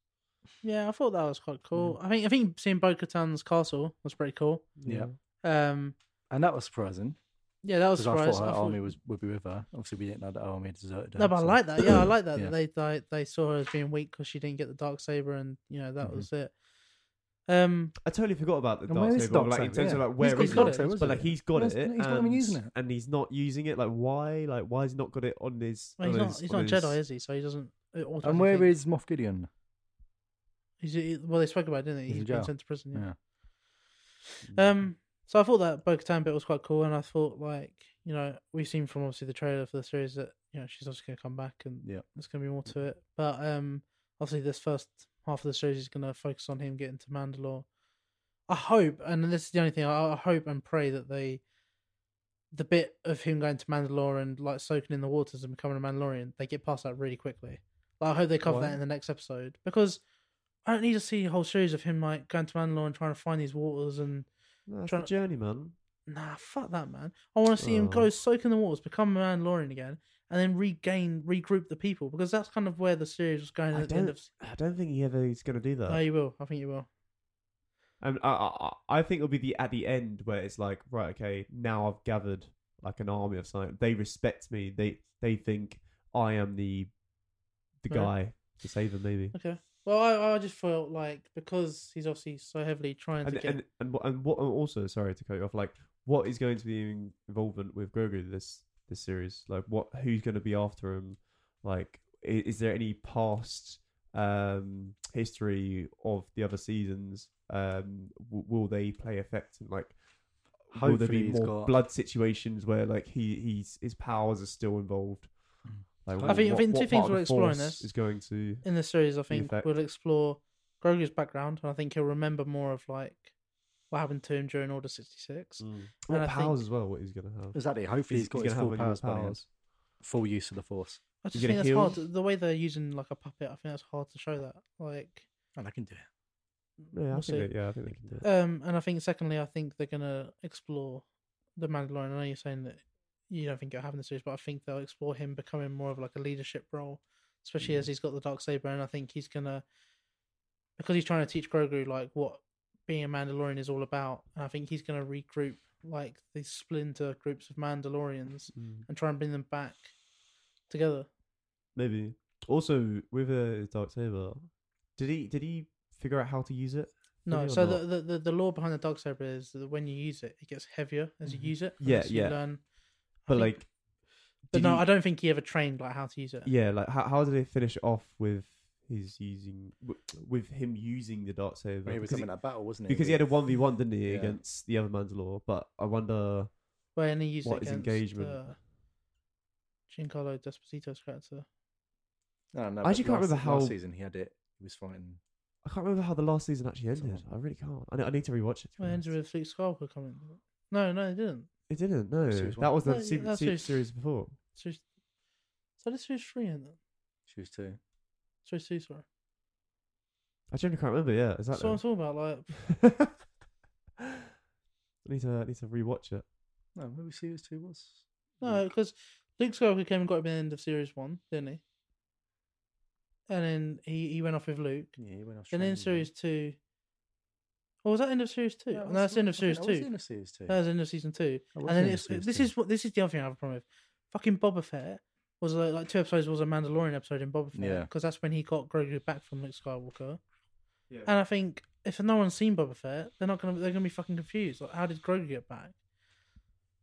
So it's like it's just like oh, fuck's sake. So, I need to rewatch season two. I'm looking forward to end of seeing where it goes. I, I do enjoy the Mandalorian. I am obviously a, a Star Wars fan. I hope they do it justice. I like Grogu. Um, I don't know if you guys have seen Rebels. Have you seen Rebels, Chris? No. I definitely have. So there's a there's a Mandalorian character in that called Sabine Wren, Mm. and she like almost learns how to use the dark saber. So if they introduce her character now, um, that'd be quite interesting. And if she teaches him how to use the dark saber, I think that'd be a great way to go. Yeah. Mhm. Um, and see like her teach him and like saying that he needs to bring all the groups together. So it'd be interesting where they go, and if they bring any twist like the bringing Luke Skywalker back into it, is he going to come back into it? Series one was when we met Moff Gideon at the end. Yep. With the dark saber. Yep. Series two. Series two, Luke. Yeah. Luke Skywalker comes and takes him away at the end. And he fights Moff Gideon with the dark saber. Not Luke, Mandalorian fights Moff Gideon with the dark saber. I thought that was in the end of series one. No. In the series one, he blows up his ship, and you see him get out of his ship, and he ignites the dark saber. he- Series two. He fights him, and Moff Gideon like fights him back because he's got It's, like some metal like javelin that like Mhm, fights it. mhm. But yeah, uh, uh, Yeah, the metal javelin is Beskar still. yeah, but still, still. So I, I hope it's gonna go well. I'm looking forward to the rest of the season. I will be. It watching will. I've got week. faith in it. You have to have faith in it because it's been so good before. But yeah, this Didn't not the best hard. start. Yeah, yeah. Yeah. But yeah, there we go.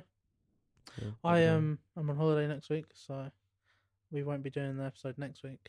But hopefully the week after that there'll be uh, some stuff to talk about. Well, I'm going away then, but it's fun. Are you? Well, yeah. Jesus Well, Christ. actually, uh, I'm not going anywhere. By the way, guys. Yeah. So hopefully we'll fit one in for you guys to keep you up to date with films and TV as it comes and goes. I've been George. Sorry, they're both distracted. They're both looking up the diaries on when we fit this in. Are we doing the outro? Du- du- du- What? du- du- du. I don't think we're signing off anymore. I think it's just No. literally just clicking the out. We didn't sign in, did we? We did sign in. No, we didn't. We did. We didn't. I did the introduction. We didn't- we didn't sign in. we didn't. Okay. Oh, Thanks for listening, everyone. Hope you enjoyed too much content. Bye.